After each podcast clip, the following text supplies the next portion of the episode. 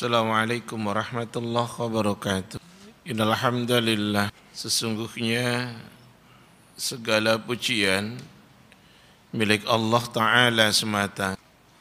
Nahmaduhu wa nasta'inuhu wa nastaghfiruhu wa nastahdihi wa natubu ilaih.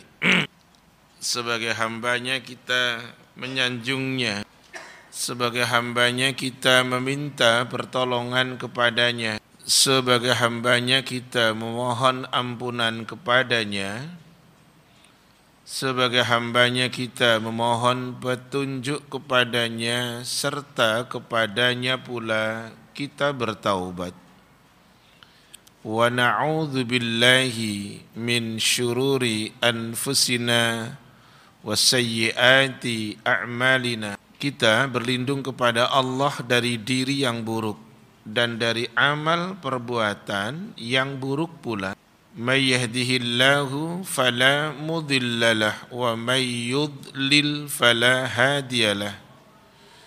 Barang siapa yang Allah berikan petunjuk kepadanya, maka tidak ada seorang pun yang dapat menyesatkannya dan siapa pun pula yang Allah sesatkan dirinya maka juga tidak ada seorang pun yang dapat menunjukinya.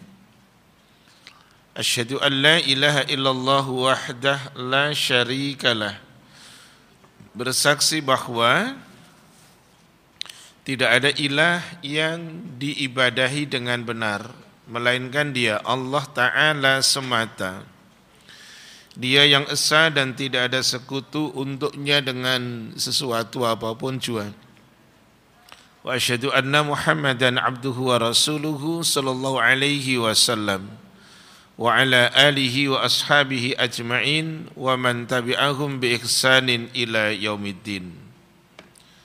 Bersaksi pula bahwa Nabi Muhammad adalah hambanya Allah dan utusannya Allah Semoga rahmat dan keselamatan senantiasa Allah Ta'ala limpahkan kepada beliau. Semoga rahmat dan keselamatan senantiasa Allah Ta'ala limpahkan kepada keluarga beliau. Semoga rahmat dan keselamatan senantiasa Allah Ta'ala limpahkan kepada para sahabat beliau ridwanullahi alaihim jami'a. Dan semoga rahmat beserta keselamatan senantiasa Allah Ta'ala limpahkan kepada siapa pun yang mau mengikuti mereka dengan baik hingga kiamat kelak. Ya ayyuhalladzina amanu taqullah wa qulu qawlan sadida. Yuslih lakum a'malakum wa yaghfir lakum dhunubakum may yuti'illaha wa rasulahu faqad faza fawzan adzima Surat 33 ayat 70 dan 71 Muqaddimah tadi. Artinya Wahai orang-orang yang beriman Bertakwalah kalian kepada Allah Dan katakanlah oleh kalian perkataan yang benar. Niscaya Allah akan memperbaiki amal-amal kalian. Niscaya pula Allah akan mengampuni dosa-dosa kalian. Siapa yang mentaati Allah dan Rasulnya, maka sungguh dia telah mendapatkan kemenangan yang sangat besar. Akhibati fillah, para sahabat Masjid Nurullah, para tamu Allah, A'azzani Allah wa iyyakum semoga Allah memuliakan antum para tamu Allah semuanya. Kita bersyukur kepada Allah Sore hari ini Allah izinkan kita kembali untuk hadir di rumahnya. Allah telah berikan karunia kepada kita dengan segala macam karunia yang ada, tentu dengan karunia dan kenikmatan. Allah berharap kita menjadi pribadi yang pandai bersyukur. Ada satu hadis begini para sahabat Nurullah. Hadis ini sanatnya dari Ibnu Abbas dari sahabat beliau Ibnu Abbas radhiyallahu taala anhuma. Hadis ini dikeluarkan oleh Al-Imam Muslim rahimahullahu taala di mana redaksi hadis ini atau matanya berbunyi ni'matani maghbunun fihima kathirun minan nasi as-sihhatu wal farah. Ada dua kenikmatan yang pada dua kenikmatan itu kebanyakan dari manusia tertipu yaitu nikmat sehat dan waktu luang. Anak awali dengan itu supaya tidak menipu dengan kenikmatan yang ada. Ada salah satu karya dari ulama besar Ibnu Qayyim Al-Jauziyah yaitu kitab Madarijus Salikin, salah satu kitab beliau. Beliau mengatakan demikian terkait dengan syukur itu yaitu syukur adalah zuhuru athari ni'matillahi azza wa jalla. Seseorang yang menampakkan pengaruh dari kenikmatan yang Allah Ta'ala berikan kepadanya. Wa ala lisani qalbi hati hamba yang bersyukur, eh lisan, lisan hamba yang bersyukur itu adalah sanaan wa'tirafan gitu Sanaan artinya memberikan pujian. Bagaimana bentuk pujiannya? Antum lihat sang teladan hidup. Rasulullah SAW itu teladan mengatakan kalau dapat kenikmatan yang hatinya nyaman, enak, beliau mengucapkan alhamdulillahilladzi bi ni'matihi tatimus solihat. Tapi ketika sesuatu yang datang hati tidak nyaman, beliau bukan mencela orang lain, tidak mencela waktu, tidak mencela keadaan, tidak bersikap tatoyur, enggak, tetapi tetap memberikan kalimat begini, Alhamdulillah ala kulihal, Masya Allah. Taib, memberikan pujian dan iktiraf, pengakuan kalau dirinya telah diberikan kenikmatan oleh Allah. Wa ala qalbih, hati hamba yang bersyukur adalah syuhudan wa mahabbatan dari kata syahida menyaksikan hatinya menyaksikan kalau dirinya telah diberikan kenikmatan merasakan wa mahabbatan tambah cinta dengan yang telah memberikan kenikmatan kemudian wa ala jawarihihi atas sikap orang yang bersyukur sikapnya apa inkiya dan wa ta'atan yaitu ketundukan, kepatuhan dan taat. Bahkan lebih lanjut Ibnu Qayyim Al-Jauziyah mengatakan annal ma'asi kullaha min nau'il kufril asghar. Gitu. Seluruh kemaksiatan yang ada itu dikategorikan kekufuran walaupun kecil. Karena apa? Ziddus syukri. Karena bertolak belakang dengan kesyukuran yang ada. Taib, mudah-mudahan nikmat paling tidak yang didambakan tadi nikmat sehat, waktu luang, Allah berikan karunia kepada kita untuk bisa mengamalkan, mengisi dengan baik. Taib. Tadi kita telah dengar dari imam ketika mengumumkan kita akan bicara at-tawakkulu la yunafi al-kasba atau as-sa'ya. Tawakal bukan berarti meniadakan usaha, Tawakal bukan berarti meninggalkan kerja keras, bukan. Taib.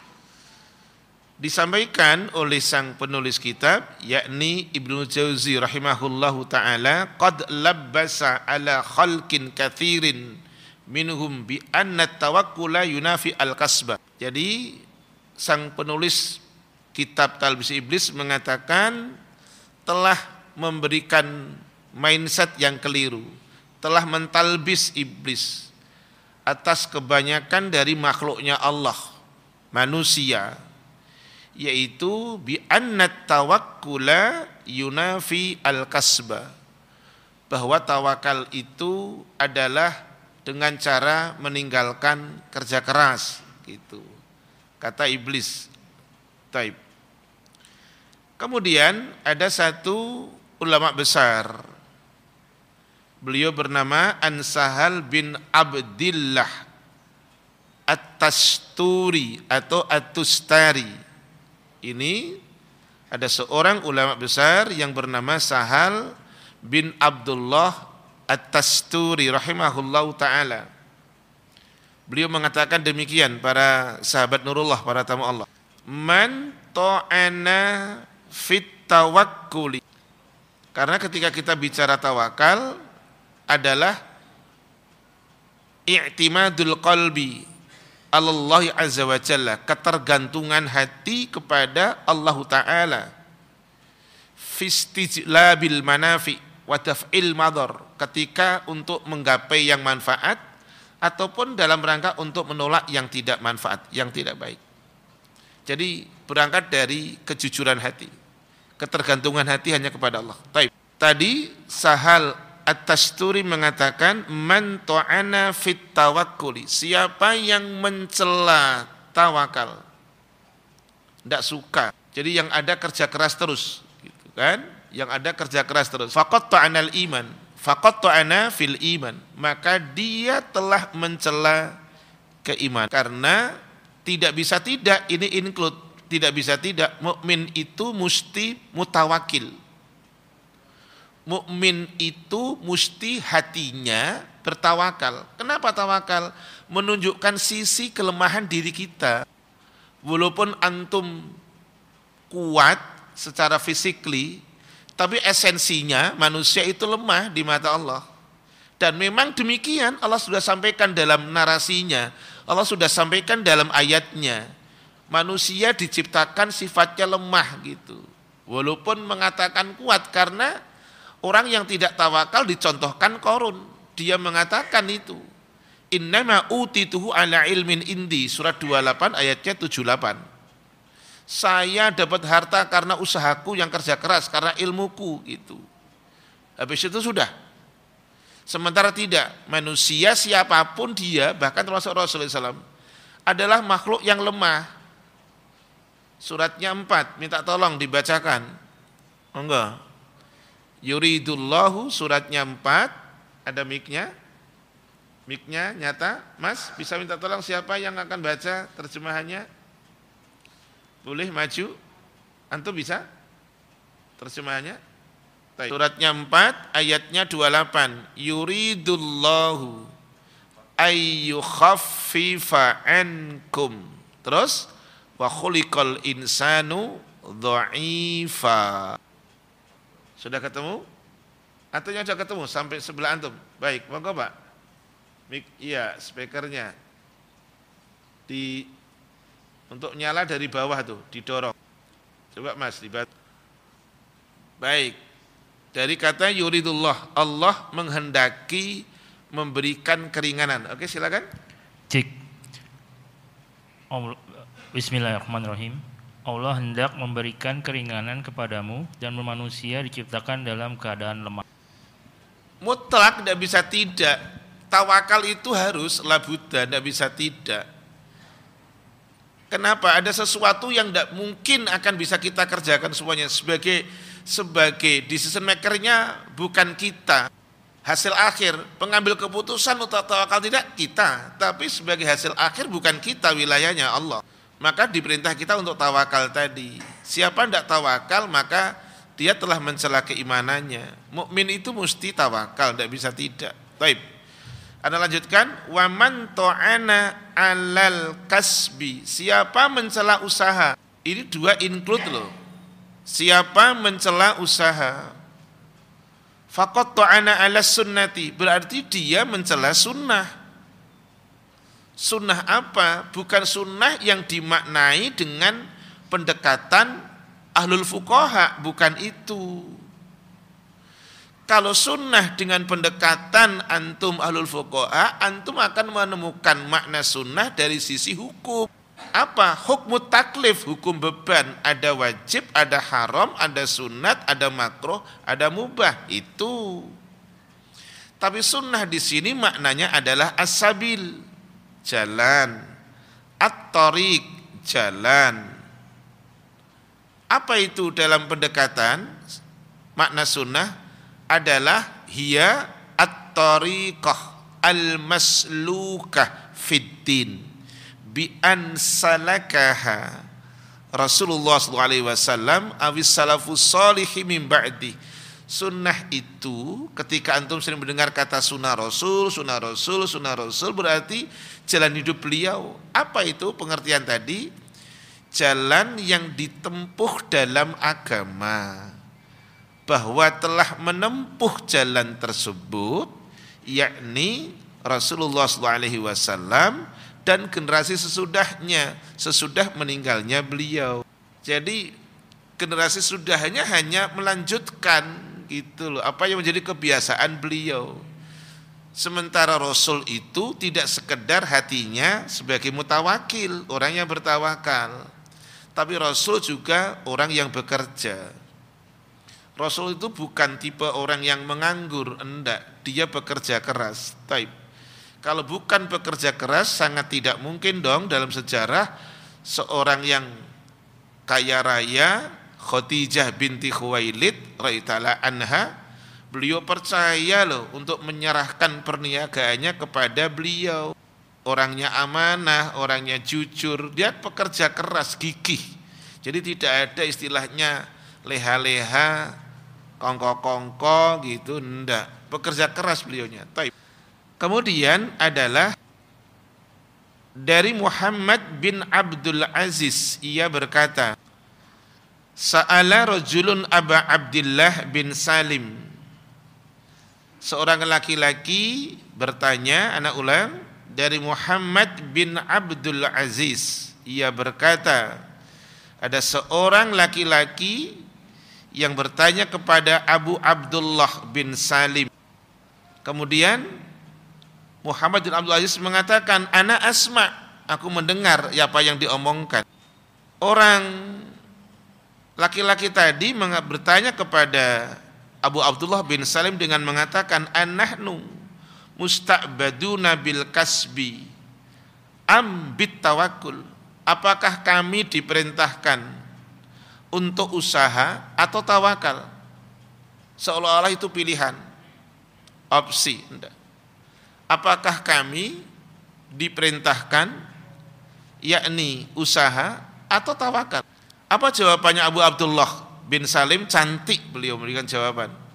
Bukan opsi loh, bukan pilihan ternyata. Beliau memberikan jawaban, faqala at-tawakkul halu Rasulillah sallallahu alaihi wasallam. Tawakal itu keadaan diri Rasul SAW. Tawakal itu keadaan diri beliau. Hati beliau itu selalu tawakal. Saya terjemahkan dengan kata lain, hati beliau selalu bergantung kepada Allah semata ketika akan mendapatkan untuk menggapai yang manfaat ataupun ketika untuk menolak yang madhar. Jadi bukan pilihan jawabannya. Anak ulang, at-tawakkulu halu Rasulullah Tawakal itu keadaan diri beliau. Wal kasbu sunnatu Rasulullah SAW. Usaha itu itu adalah kebiasaan sunnah Rasulullah SAW. Dua ini mutlak tidak bisa dipisahkan para sahabat Nurullah, tidak bisa. Diambil salah satu tidak boleh, sekedar usaha tanpa tawakal, tidak. Karena apa pun yang akan terjadi kita nggak bisa, tidak akan bisa mengikatnya.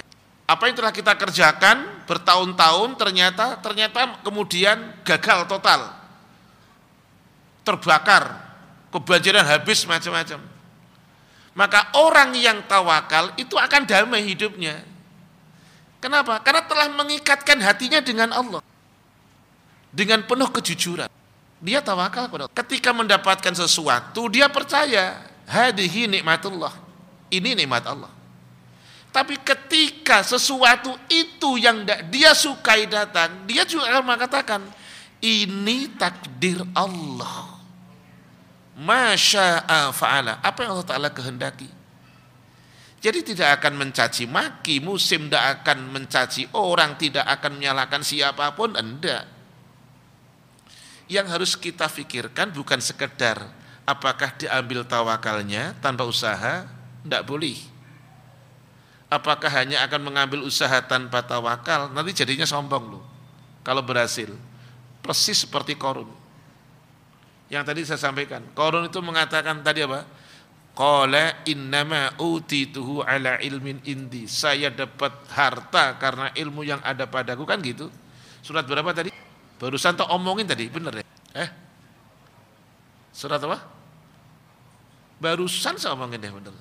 Emang emang anu apa namanya? Ya beda-beda antum kan kegiatan hari-harinya mungkin urusannya dengan laptop dan komputer ya kan.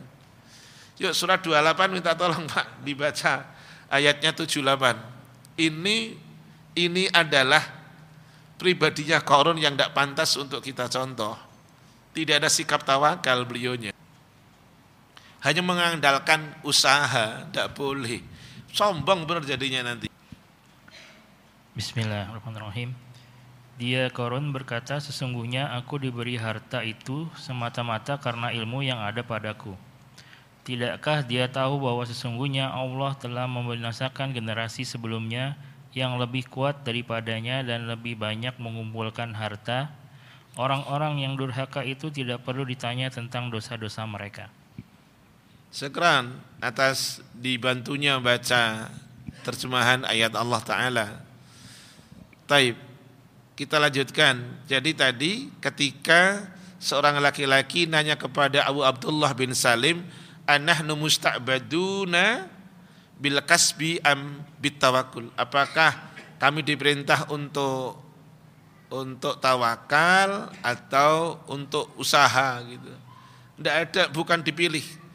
Beliau memberikan jawaban cantik. Tawakal itu keadaan diri Rasul. Sementara usaha adalah sunnah Rasulullah SAW tetapi saya ingin membangun kembali begini tawakal itu setelah kerja keras. Tidak boleh belum apa-apa antum sudah tawakal. Enggak. Kerja keras dulu baru kemudian sandarkan kepada Allah. Karena yang tahu endingnya cuma Allah. Ungkapan yang saya sampaikan ini saya bungkus dengan ayat gitu. Jadi supaya antum mendengar apa yang saya sampaikan tidak tidak apa satu cerita yang tanpa dalil gitu loh karena ngaji itu mesti harus dikemas dengan dalil yang ada. Minta tolong dibacakan suratnya 3 Ali Imran ayatnya 159. Jadi antum harus faham betul bahwa kerja keras dulu baru tawakal. Jangan belum apa-apa sudah tawakal. Posisi tawakal itu ending, akhir. Taib. Bismillahirrahmanirrahim.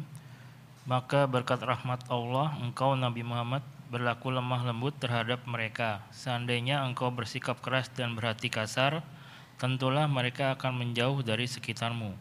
Oleh karena itu, maafkanlah mereka, mohonkanlah ampunan untuk mereka, dan bermusyawarahlah dengan mereka dalam segala urusan.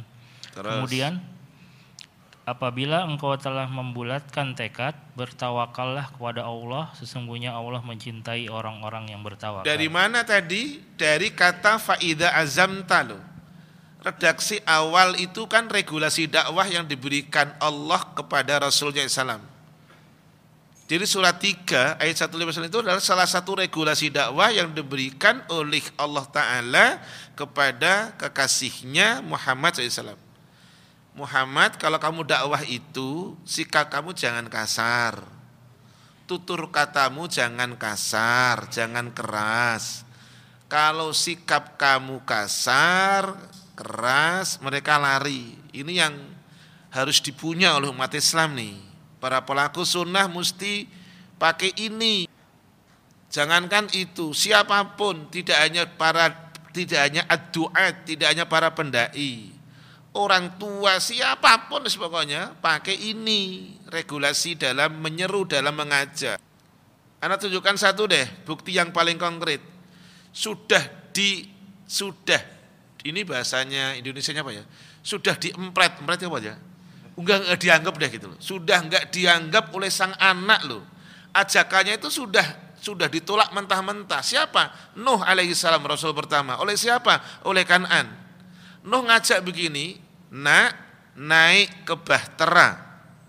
Kamu jangan bersama dengan orang kafir. Kata Nuh, Tapi apa kata anaknya? Ndak, saya akan naik ke bukit yang tinggi, gunung. Logika jalan, gunung itu berarti bisa menyelamatkan dari air gitu. Ternyata tidak. Kanan dan orang kafir termasuk yang al-mughraqun yang ditenggelamkan.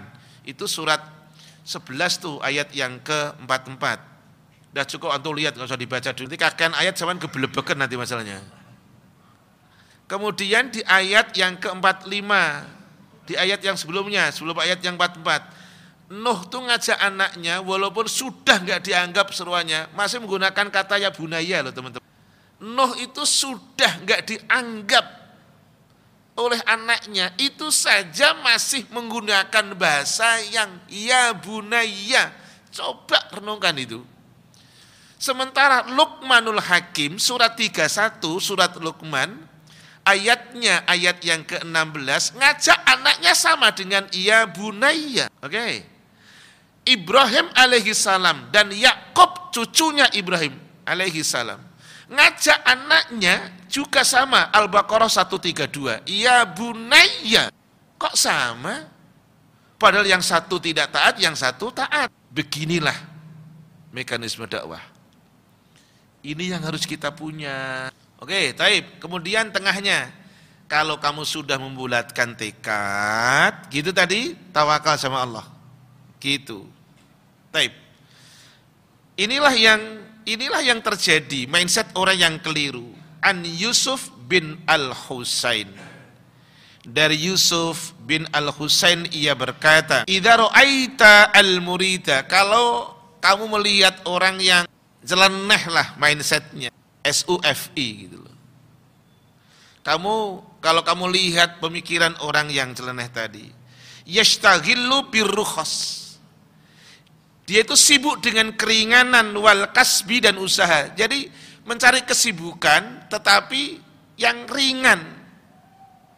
Tidak usaha. Akhirnya apa? Falaisa yaji'u minhu syai'un. Dia tidak dia datang tanpa memberikan apa-apa akhirnya. Dia datang tanpa memberikan apa-apa. Kenapa? Karena dia tidak bekerja. Sementara tugas kita kerja, hasil akhir bukan di wilayah kita kan? Kan bukan. Kalau hasil akhir itu jelas itu kan ASN. Loh, kan dalam Islam kan dalam Al-Quran dan hadis kan nggak dibicarakan ASN di situ. Apa ada tuh ayatnya ASN? Kan gak ono tuh.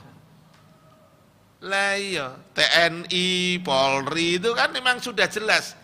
3A gajinya gajinya pokok sekian kan gitu jelas. Mau dia berangkat atau enggak satu bulan tetap segitu. Tapi ketika orang usaha kan enggak. Islam tuh hanya memerintahkan ke kita, antum usaha, habis ibadah, antum usaha, habis itu tawakal. Tapi ingat waktu usaha, Jangan ingat istri, jangan ingat suami, jangan ingat pimpinan, jangan ingat anak. Nanti kepentingan mereka ada di dalam sini antum. Ingatnya siapa? Allah biar di sini yang ada kepentingan Allah. Begitu regulasinya. Ngono coba wis. Jadi Quran itu cantik sebenarnya ngasih narasi-narasi itu cantik betul. Kita buktikan Pak narasi ini.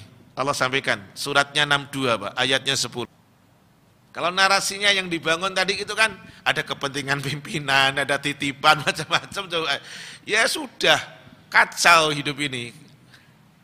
Sudah sudah antah berantah kacau tambah kacau nanti. Ya, silakan Pak, monggo. Bismillahirrahmanirrahim. Apabila sholat Jumat telah dilaksanakan, bertebaranlah kamu di bumi. Carilah karunia Allah dan ingatlah Allah sebanyak-banyaknya agar kamu beruntung. Taib. Ini kan regulasinya benar toh. Kalau kamu setelah selesai sholat, kemudian bertebaranlah di muka bumi. Yang bikin utlah libur kan kita sebenarnya. Kan nggak ada hari libur. Yang bikin regulasi libur siapa? Kita manusia. Tapi regulasinya tadi kalau kamu habis sholat, bertebaran deh. Tujuannya apa? Cari karunia Allah. Tapi bukan mandek di situ kan? Habis itu ingat Allah waktu kamu mencari karunia tuh. Supaya apa? Bukan supaya kaya, supaya kamu beruntung. supaya kamu untung, untung di mata Allah, ingatnya Allah. Lu coba wis. Wapik bener pokoknya aturan Islam itu bener, stop marko top TOP BGT GTL gitu Mas Gusti. Bener. Top banget gitu loh, gitu loh itu itu. Bener ya Allah. Kalau ngerti isinya Quran itu hebat bener. Baik. Tadi diceritakan oleh Yusuf bin Husain kalau kamu lihat ada orang yang sibuk mencari keringanan usaha, ya, pokoknya kalau bisa tuh hidup ongkang-ongkang, dapat duit banyak kan gitu.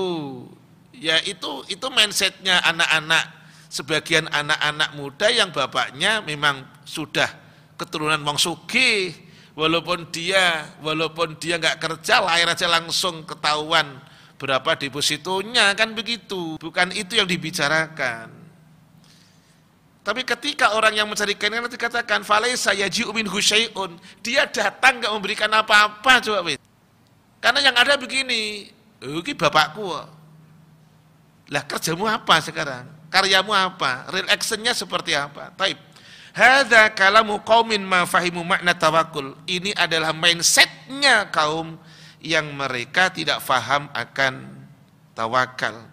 Wa dhannu annahu tarkul kasbi. Mereka menyangka tawakal itu meninggalkan usaha. Bahkan ta'tilul jawarihi anil amal. Tidak atau menganggurkan anggota badan dari usaha. Seolah-olah itu. Padahal dikatakan annat tawakulah fi'lul qalbi. Dikatakan bahwa tawakal itu pekerjaan hati. Fala yunafi harokatal jawari. Tetapi tidak meniadakan gerakan badan. Tidak mesti bergerak. Taib. selanjutnya adalah disampaikan oleh penulis kitab Ibnu Jauzi al Ibnu Jauzi rahimahullahu taala Waqad kana Abu Bakar wa Utsman wa Abdurrahman bin Auf wa Talhah radhiyallahu ajma'in adalah bahwa Abu Bakar As-Siddiq radhiyallahu anhu, Utsman bin Affan radhiyallahu anhu, Abdurrahman bin Auf radhiyallahu anhu, Talhah radhiyallahu anhu adalah hum mereka bazazin. Mereka itu ternyata pedagang loh. Pedagang apa? Pedagang kain. Mereka semua pedagang, tidak ada yang Wa kadzalika Muhammad bin Sirin ini tok ini adalah tokoh tabi'in. Termasuk juga Muhammad bin Sirin, Maimun bin Mihran adalah bazzazin yaitu mereka usahanya dagang kain. Termasuk juga Az-Zubair bin Awam radhiyallahu anhu, Amr bin Al-As radhiyallahu anhuma, kemudian Amir bin Quraisy, semuanya adalah termasuk Abu Hanifah. Mereka adalah para pedagang.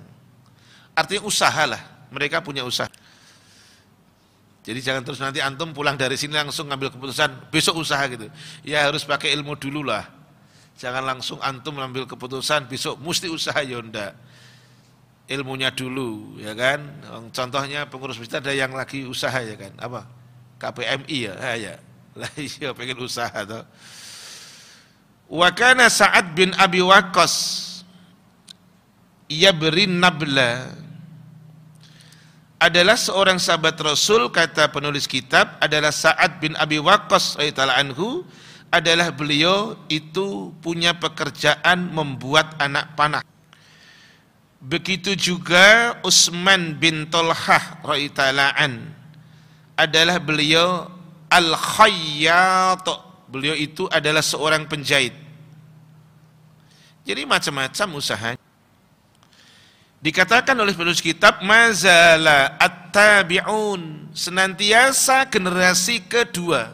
Anak ulang, senantiasa generasi keduanya Rasul waman ba'dahum dan orang-orang sesudah mereka sesudah tabi'in adalah yaktasibuna wa ya'muruna bil kasbi. Mereka itu bekerja dan mereka juga memerintahkan untuk bekerja supaya tidak nganggur tadi.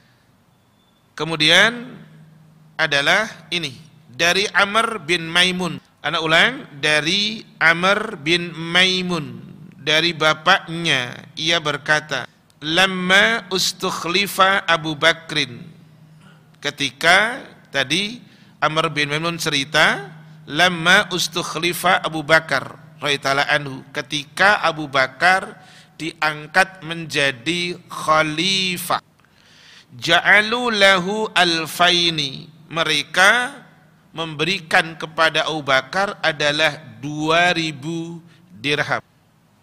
Sebagai khalifah beliau digaji 2000 dirham. Faqala maka Abu Bakar mengatakan zituni tambahi dong. Ini dong itu pakai bahasanya orang Demak itu. Dong gitu. Tambahilah saya. Gitu. Fa innali iyalan. Saya punya keluarga. Jadi butuh biaya besar nih. Taib. Waqad syahaltumuni. Kata Abu Bakar sungguh kalian telah membuat diriku sibuk. Anit tijarah. Sampai saya tidak berdagang.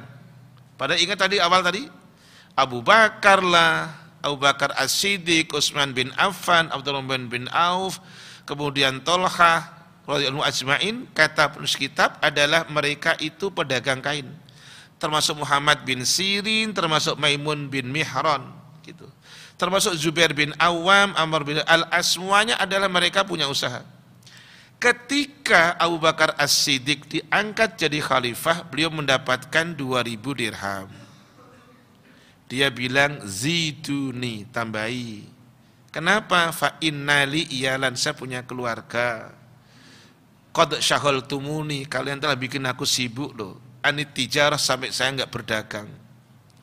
Maka kemudian fazatuhu khamsami'ah. Maka mereka kemudian menambahkannya 500 dirham. Ini artinya Abu Bakar punya tadi sebagai pekerja dia adalah sebagai khalifah. Kemudian sang penulis kitab beliau menyampaikan ada seseorang yang mindsetnya keliru mengenai tentang tawakal. Ini orang yang mindset keliru mengatakan gini, main aina utimu iyali. Jadi ketika ada orang yang berkata begini, dari mana saya memberikan makan keluargaku? Dari mana saya ngasih makan keluargaku? Kemudian orang yang mindsetnya keliru mengatakan, asyrakta, kamu telah menyekutukan Allah. Ngerti maksudnya? Seolah-olah kamu tidak percaya dengan kemahaan Allah. Udah tawakal saja sama Allah. Jadi ini kayak sebagian masyarakat yang ninggalin keluarga, mau keliling ke mana yang penting pokoknya tawakal sama Allah. Itu sampai tadi mengatakan min aina utimu iyali? Dari mana saya ngasih makan keluargaku? Kata mereka orang yang masih mengatakan qad asyrakta kamu telah menyekutukan Allah. Kemudian ketika mereka ditanya pula tentang orang yang keluar rumah amman yakhruju ila tijarah ketika mereka orang yang keliru mindsetnya ditanya tentang orang yang keluar rumah dalam rangka untuk berdagang, mereka mengatakan, memang dasarnya orangnya mindsetnya keliru. Laisa bimutawakilin, antum bukan orang yang tawakal. La mukinin, kamu gak yakin dengan kemahaan Allah. Akhirnya apa yang terjadi?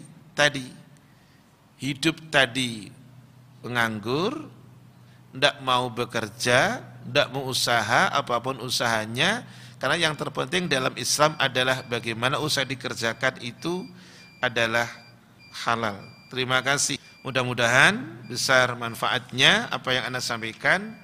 Ini pembahasan terakhir dari insya Allah tentang masalah uh, tawakal. Sekarang Subhanaka Allahumma bihamdik asyhadu an la ilaha illa anta astaghfiruka wa atubu ilaik. Assalamualaikum warahmatullahi wabarakatuh.